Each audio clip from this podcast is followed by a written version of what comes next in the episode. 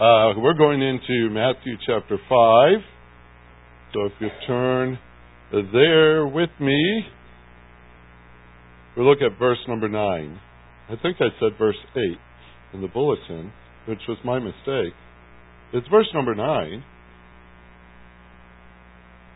Blessed are the peacemakers, for they shall be called sons of God.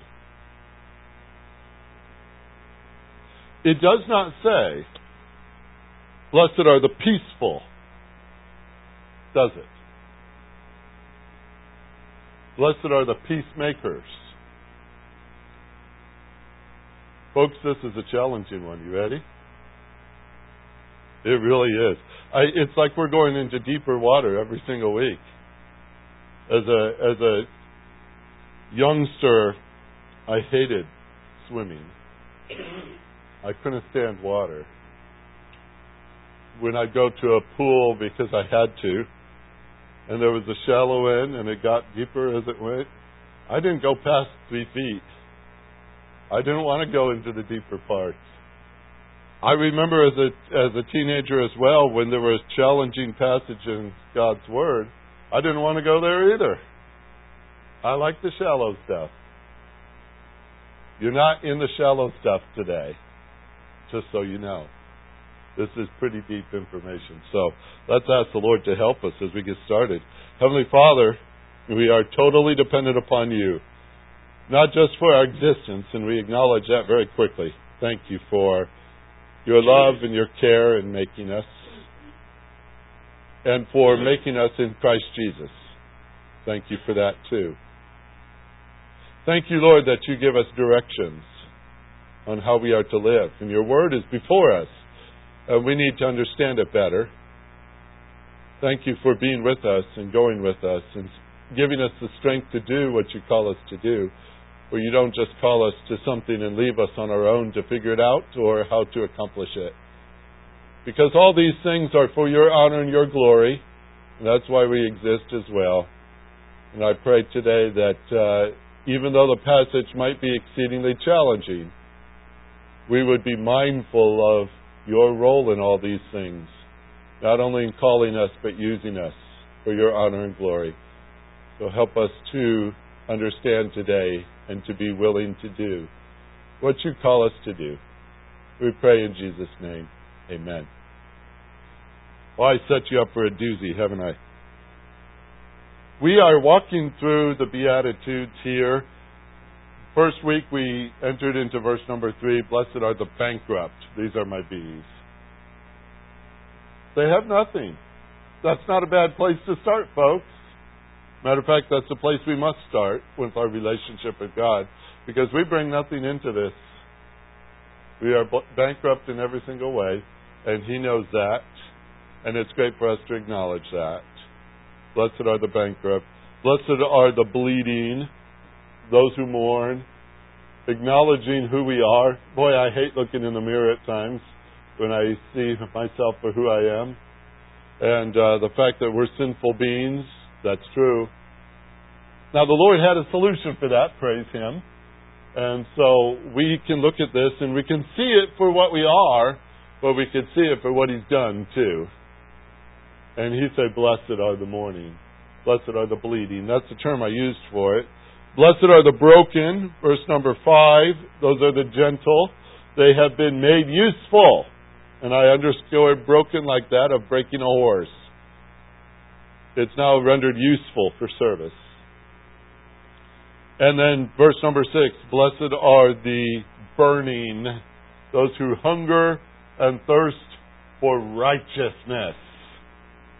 Now, I suggest to you that these 4 are things that God does with you as individuals. It's that vertical relationship you have with him where he brings us to a realization of who we are and what we need. And it's simply this, without him we can do nothing. And those who get to know him in that fashion will create an appetite for righteousness. They must have it, like a thirst and like a hunger for it. They want more. If you're satisfied with less of God right now, I pray that you check your heart. Because those who are growing in the Lord want more. If you want a good example of that, come out tonight. We're talking in Philippians chapter 3. That's what Paul couldn't. He couldn't have enough of Christ. That's a burning for it. Now, those things the Lord has built in His relationship with us to help us grow, help us to become what He has designed us to be. And when you hit verse 7 and on, it starts to turn into horizontal relationships. This is how He uses us who are growing in Him. And we started with the merciful. The merciful, those who are burdened. Because if you have received mercy, then you know what others need too. He has designed us that way, that we might be merciful. So the bankrupt has an outflow of mercy, because we know what it's like to be treated with mercy. Then we saw last time, blessed are the pure in heart, the blameless. That goes very well with those who mourn, where we see who we are, and then we see what God has done for us to change us and to deal with the issue of sin. And now we stand on this side of it, and I trust, folks, this is true of you. You don't want to do that anymore. Now I know our condition. I know what we're apt to do. Prone to wander, Lord, I feel it. We'd sing that song. But it's a blameless one who knows what to do with that. They take it back to the Lord. That's what we're called to do. Now, there's also a ministry in that, isn't there? For those of us who have seen the consequences of sin and know it very well, we have a ministry as blameless ones to help those in those spots. That's a horizontal thing still. We go out to them. The Lord's prepared us to do that. Well, don't be surprised when we talk about the binders today, the peacemakers. That comes from something that God has already started in your own heart, and that is, He has made you useful. That's the gentle. The gentle, this is the way it turns horizontally and goes out into meeting the needs of other people. The usefulness in binding. Binding. A peacemaker does that. So I'm trying to show you a bit of a pattern, and I hope it's useful to you as we talk through these things, because this is one of the triplets of horizontal Christianity. We're burdened by mercy, we're blameless by purity, we are binders as peacemakers. We're called to be that way. So we're going to walk through this today, because I trust you have a goal in your heart. God is working on the condition of your heart, the response of your heart. But what's the goal? Be like Him. He's the ultimate peacemaker. This is very important for us to understand. We have a goal. What overflows in our heart should reach others. And if He's made us useful and obedient to Him, then don't you want that for those around you? Wouldn't you love to see that? We talk today because it's that time of year when we bring up our country. Righteousness exalts a nation. Do you want that? Wouldn't you love to see a nation righteous? Guess what? We're called to be righteous. We're called to have a hunger and thirst for righteousness. You are the salt. You are the light. A nation that's dark like this needs us to be righteous. Before we point the finger at them and say, hey, straighten up, look in the mirror. We're the ones who are supposed to know it. We're the ones who are supposed to do it. That's the story of a peacemaker. This is a very interesting part of our study, because as we look at this passage, I believe this is where it starts to get more challenging in ministry, and it is for the mature. It is something that's especially for the mature. But essentially, our start this way. It is what God approves. This is what He wants, because He says, blessed are, right? This is His statement of, this is what I approve. This is what I want. I want you to be peacemakers. That's not easy in a world like ours. That's not easy with any person, because of the nature of man. Many years ago, I saw this on my sister-in-law's refrigerator. A little, we flip all kinds of things and stick them up there. And it was a little note that she had on her refrigerator, and I remembered reading it and thinking, boy, I need that someday for a sermon. Here it comes. It said this: Dear Lord, so far today, God, I've done all right. I haven't gossiped, haven't lost my temper, haven't been greedy, grumpy, nasty, selfish, or overindulgent. I'm really glad about that.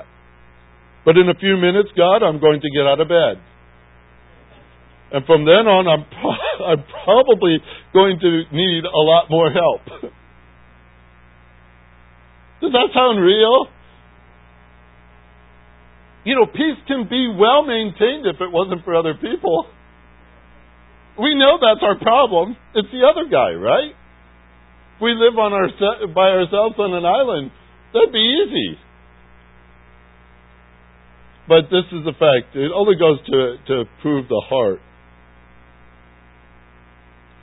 Our land, our world, our history is anything but a record of peace. We know that. Probably the most traumatic event in the nation's history was in the 1860s, the Civil War era. That's brother against brother, literally. Incredible things that marked that era. And yet at the same time, we had some of the clearest, maybe the most heartfelt appeals to peace written ever. Some of our favorite hymns came from that era. Hearts craving for peace. One of my absolute favorites, and it's July, I know, it's a Christmas song. This was written by a man who knew the conflicts of 1860 and beyond. He knew what it was like to have heartbreak during those days. He records in his diary about the day that his wife's dress caught fire and the burns were too much and she passed away. And he had a son who was serving in the war, and he was severely injured in battle. And over and over again, he kept getting struck by tragedies. And he looked out at the world around him and said, where's the peace? After all, at Christmas time, we talk about peace on earth, goodwill to men. Is that just a fairy tale? Were the angels just being clever? They thought, hey, that's going to look great in a Christmas hymn someday. That's what Henry W. Longfellow was looking for. These are his words. And I'll read it to you as the poem actually was written. I heard the bells on Christmas Day, their old familiar carols play, and wild and sweet the words repeat of peace on earth, goodwill to men. And thought how, as the day had come, the belfries of all Christendom had just rolled along the unbroken song of peace on earth, goodwill to men. Till ringing, singing on its way, the world revolved from night to day, a voice, a chime, a chant sublime of peace on earth, goodwill to men. Then from each black accursed mouth, the cannon thundered in the south, and with the sound the carols drowned of peace on earth, goodwill to men. It was as if an earthquake rent the heart stone of a continent and made forlorn the households born of peace on earth, goodwill to men. and in despair. I bowed my head. There is no peace on earth, I said, for hate is strong, and it mocks the song of peace on earth, goodwill to men. Then pealed the bells more loud and deep. God is not dead, nor does he sleep. The wrong shall fail, the right prevail, with peace on earth, goodwill to men. It's a very profound poem. To put yourself in their shoes, it's a tough spot to think through. That's what a poet would do. He'd express his heart on page. And wrestle with some of the hardest verses we have in Scripture. And it may not seem so hard to say, glory to God in the highest and on earth, peace, goodwill to men. That may sound like a very easy thing to say or sing. But lay it next to the headlines of the paper. Lay it next to the events that go on, not just in our country, folks, but in countries all over our world, where we have missionaries in Nigeria right now wondering what's happening with these herdsmen that are coming up over the hill. Dialysis in South Sudan, now here in the States because he was attacked, left for dead.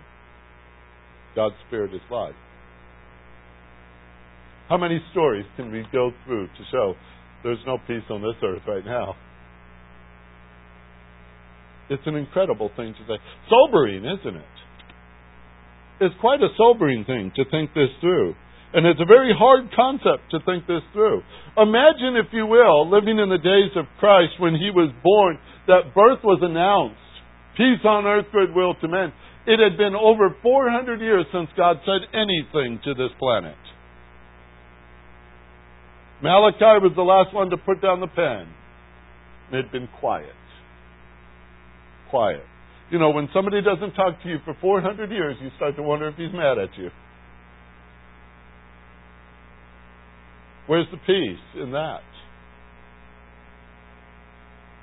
God sends his message. It's all about peace. You know, in Genesis, the very first conflict, doesn't take long, does it? Between brothers, ends up in murder. We can read of that right away in Genesis chapter 4. Here's one of the problems. You ready? It's in the book of James. It's in chapter 3 of James. I'm going to read it to you, verse 13 through 18. Who among you is wise and understanding? Let him show by his good behavior and deeds and the gentleness of wisdom. But if you have bitter jealousy and selfish ambition in your heart, do not be arrogant, and so lie against the truth. This wisdom is not that which comes from above, but is earthly, natural, demonic. Boy, that makes you gulp. For where jealousy and selfish ambition exist, there is disorder and every evil thing. But the wisdom from above is first pure, then peaceable. I thought, what an interesting combination. That's our last two sermons, including today. Pure and peaceable. Gentle, reasonable, full of mercy and good fruits, unwavering, without hypocrisy. And the seeds whose fruit is righteousness is sown in peace by those who make peace. See, peace is at the heart of the gospel. Jesus Christ came to meet our greatest need. You know what that is. Sin and its consequence. Through his death, through his resurrection, we know he's removed the sin, stains, the consequence, the shame. He paid the penalty so that we can walk in newness of life, right? That's why he saved us, that we might walk in newness of life. But that's not the whole thing. Yes, He made us new creatures in Christ and all that. But this is what it says in Romans 5, verse 1. Therefore, having been justified by faith, we have peace with God through our Lord Jesus Christ. He's made that possible, that we might have peace with God. Eirene is the Greek word. I always thought, what a beautiful, beautiful word that is. Eirene. You can name a little girl that name, can't you? Eirene. It means peace. It's a word for peace, and we generally translate it that way. It also means welfare, health. Means that you're not disturbed. Those are some of the terms that go along with it. It's a very beautiful word. But the essence of the word is a word never used in Scripture. The Greeks called it eiro. Eirene is a E-I-R-A-N-A. But eiro is its root. It's the verb. E-I-R-O. Eiro. It means to join things together. It is such an interesting thing, because when things are joined together correctly, not only do they fit right, but they work the best. They work the most efficient, and they don't make the same noise as something that doesn't. Simple picture. Now use this, but it's a simple idea. Inside your car, when you get into it to go home, appreciate the fact the transmission is full of all these wonderful gears, all these little teeth that fit together, and when it's working correctly, your car sounds like it should, it runs like it should, it's as efficient as it should be, and you go from point A to point B. When one gear gets out of place, not only does it ruin efficiency and the potential of getting where you need to go, but it makes a horrible noise. If you want to practice with some of the sounds it would make, you're driving a stick shift, just forget the clutch once in a while and just try to cram it into another gear. It makes a beautiful noise, doesn't it? That's lack of peace. What is that? When things fit together properly, that's eiro. That's the core and the root of peace. Things put together the right way. And when they're put together the right way, they work the best. They accomplish what they're designed to do. Now, we could never, never, never have rectified our relationship with God. He had to do it for us. And the result of what Jesus Christ has done is amazing. He has put us in a relationship with God where now it can work. He can use us. We can be used of Him. We can bring Him glory and honor through our lives, walk in His way. We can do it that way. That's efficient. That's effective. That's beautiful. That's peace. And you as a believer in Jesus Christ, that's what He's done for you. He has given you that. You have peace through the Lord Jesus Christ. All right? That's not the hammock and the lemonade and the summer day and all that shade and everything else. We're talking about a right relationship with God. He did it for you so that He can use you. That's the peace that we talk about in Scripture all the time. This is what God has done. Here's a couple examples. Romans 14:17. It says, the kingdom of God is righteousness. It's being in the right position with God. It's peace. Having a right cooperation with God. And joy. The expression of that relationship with God. He's given to us that. He's given it to us. There's evidence that you have peace with God. Galatians 5:22. Fruit of the Spirit. Fruit of the Spirit is love, joy, peace! Now that's just not to put a pretty plaque on your wall. That's what He's doing in us. That's what He's doing in us. In other words, He's building us up in peace so that we might be what? Look at the verse. Peacemakers. He's not making us peaceful, though that is what comes of it. He's making us peacemakers. When you rely on God like you should, Philippians 4 says it guards your heart and it guards your mind. So we struggle sometimes, I know. We struggle with understanding our position with God. We struggle with cooperating with Him. We sometimes show very little expressions of joy or love. We spend our whole day in anxiety, perhaps. We quickly point to circumstances and blame them, don't we? It's everybody else's fault. It's all those people around me. That's why I don't have peace. When the real issue is, it's our relationship with God. You can have this kind of peace in the worst environment because you're right with God. God didn't accomplish all this to attain peace just for our own sake. He made peace so that we can be peacemakers. Peacemakers. It doesn't say, blessed are the peaceful. It says, blessed are the peacemakers.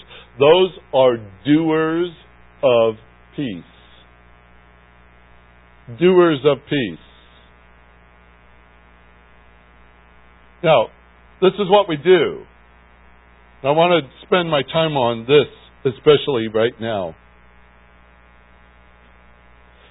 I believe that it should be natural. I'm going to use the word natural here just for a minute. Spiritually natural, okay? I believe it is spiritually natural for us to overflow with what's been put inside of us. There's a little caption I once read that whatever you're filled with will spill out when you're bumped. And if He's filled us with mercy, we should be merciful, right? If He's filled us with purity, we should be pure in our action. If He has filled us with usefulness, then we should be useful to others. But didn't He give us peace? That's what it's for. To spill out. Even when we're bumped. To spill out. I think that's a natural thing for a Christian. It should be the goal of a Christian to want to make peace. Because we know the value of it. What it has done for us. Do you know it's the expectation of your Heavenly Father? Did you know that? Not only what He approves, but what He looks for.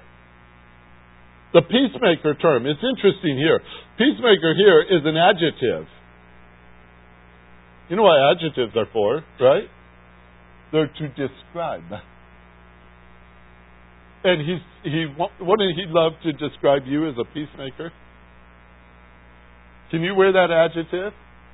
I'm a peacemaker.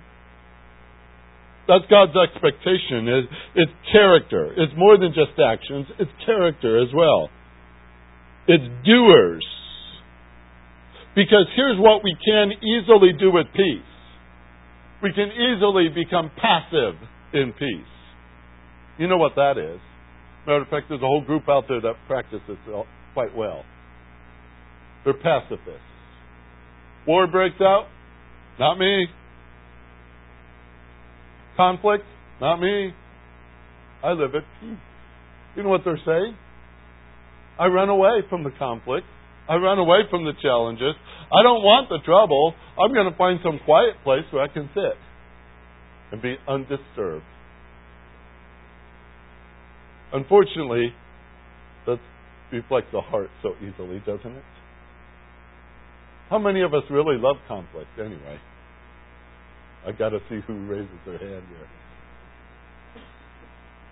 How many of us love it? when things are coming unglued around them? How many of us love it when wars break out? How many of us love it when there's that kind of a stress in the middle of life?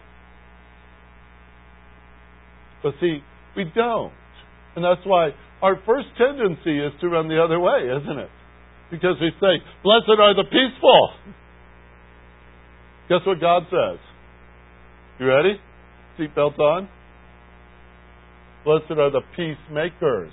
Where can you only go to practice that? Think about it. Where is the peace needed? In the conflict, in the wars, in the trouble, in the stresses. Oh my. This is very interesting, because this is what God expects. He says in Psalm 34:14, depart from evil and do good. Seek peace and pursue it. That's an incredible phrase. Seek peace and pursue it. That word pursue is the hunting word. It's actually also the word for persecution. What it is you're going to chase it. That's aggressive. You're not going to quit till you get it. You're going to run after it. Run after it. Run after it. Run after it. God says that. There's peace. Pursue it. Go after it. I'm very glad Jesus didn't stop in what He was doing for us. If you want a picture of pursuing peace, wow, look what He did just to secure that for us. Look at the price paid that we might have it. The pursuit of peace is not in a place where peace already exists. Peacemakers go where peace is lacking in order to establish it there. It really is an interesting maneuver. It's a strategic terminology here. Because peacemakers go to the conflict. They don't retire to the solitary. They go to the conflict. We're called to strive for peace. You said, but Pastor, you read from Psalm 34. That's Old Testament. There. Let's talk New Testament. 2 Timothy 2:22. Now flee from youthful lust and pursue righteousness, faith, love, and peace with all those who call on the Lord from a pure heart. Pursue it. Peace is in the list. Hebrews 12, verse number 14. Pursue peace with all men, God says, and the sanctification without which no one will see the Lord. Romans 14:19. So then let us pursue the things which make for peace and the building up of one another. Does it sound like he's let off the gas pedal? Ephesians 4:3. Be diligent to preserve the unity of spirit in the bond of peace. Be diligent. Romans 12:18. You know this one. If possible, so far as it depends on you, be at peace with all men. Let me give it to you this way. On the scale of importance, in Matthew chapter number 5, you're right there. You haven't closed by now. Matthew 5, just look over to verse 23 for a minute. If you are presenting your offering at the altar, and there remember that your brother has something against you. That's a conflict of sorts, isn't there? There's something not right. God says, well, your worship is more important anyway. Now look at the next verse. Leave your offering there before the altar and go. Go.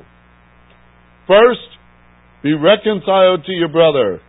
Then come and present your offering. Is that uncomfortable? Whew. I had a guy angry at me one time. I read that before communion service. And he came up afterwards and said, You prevented me from taking communion today because of that verse. But if you got a problem, go fix it. Okay. Do you think peace is more important than prayer? Ooh. Let me read to you out of Peter. 1 Peter 3, verse 7. 1 Peter 3, verse 7. Got to get way back here. Listen to this one. All right, it gets very personal, guys. You husbands, in the same way, live with your wives in an understanding way. As with somebody weaker, since she is a woman, show her honor as a fellow heir of the grace of life, so that your prayers will not be hindered. Stop and say, what? Obviously, if he's not doing what Scripture calls him to do to his wife, is it going to be a harmonious situation? Is it going to be going the way it should? Probably not. Not if he's treating her without honor. If he's treating her not as a sister in Christ, as one who's received the grace of life as well, if he's not understanding, if he's not showing his care, that's not a happy scenario, no matter how you map it out. You know what God said about that? It could hinder your prayers. Say, so, whoa! He's kind of serious about this thing. Matter of fact, he said it this way.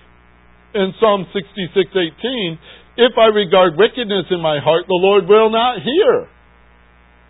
He will not hear.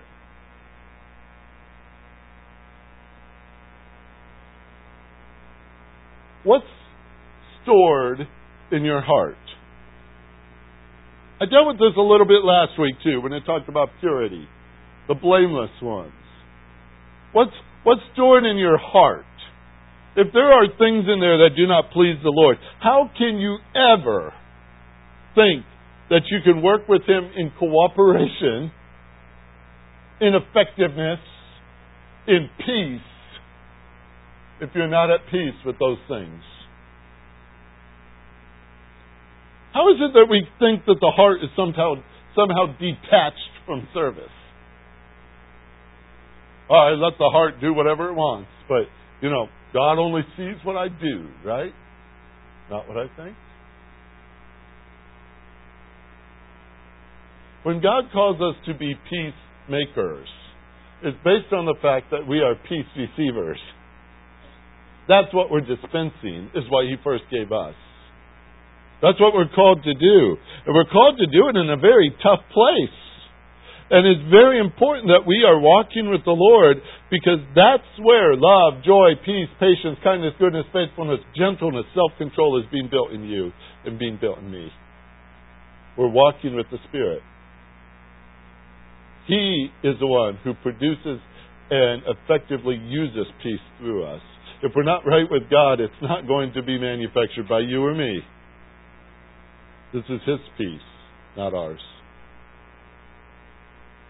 This is what the Lord approves. You see, I told you it would be a little uncomfortable, didn't I? Because this means we can't close our eyes to the world around us.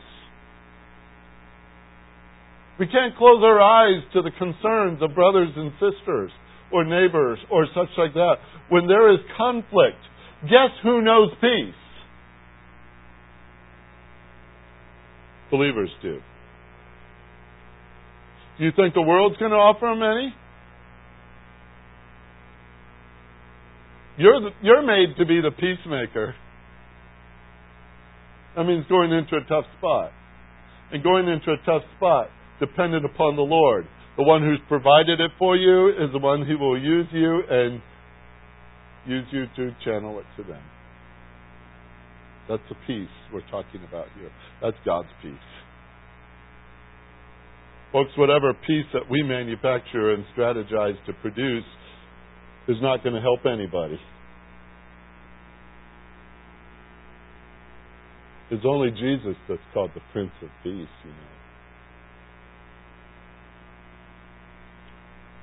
Blessed are these, because they are the sons of God. They will be called the sons of God.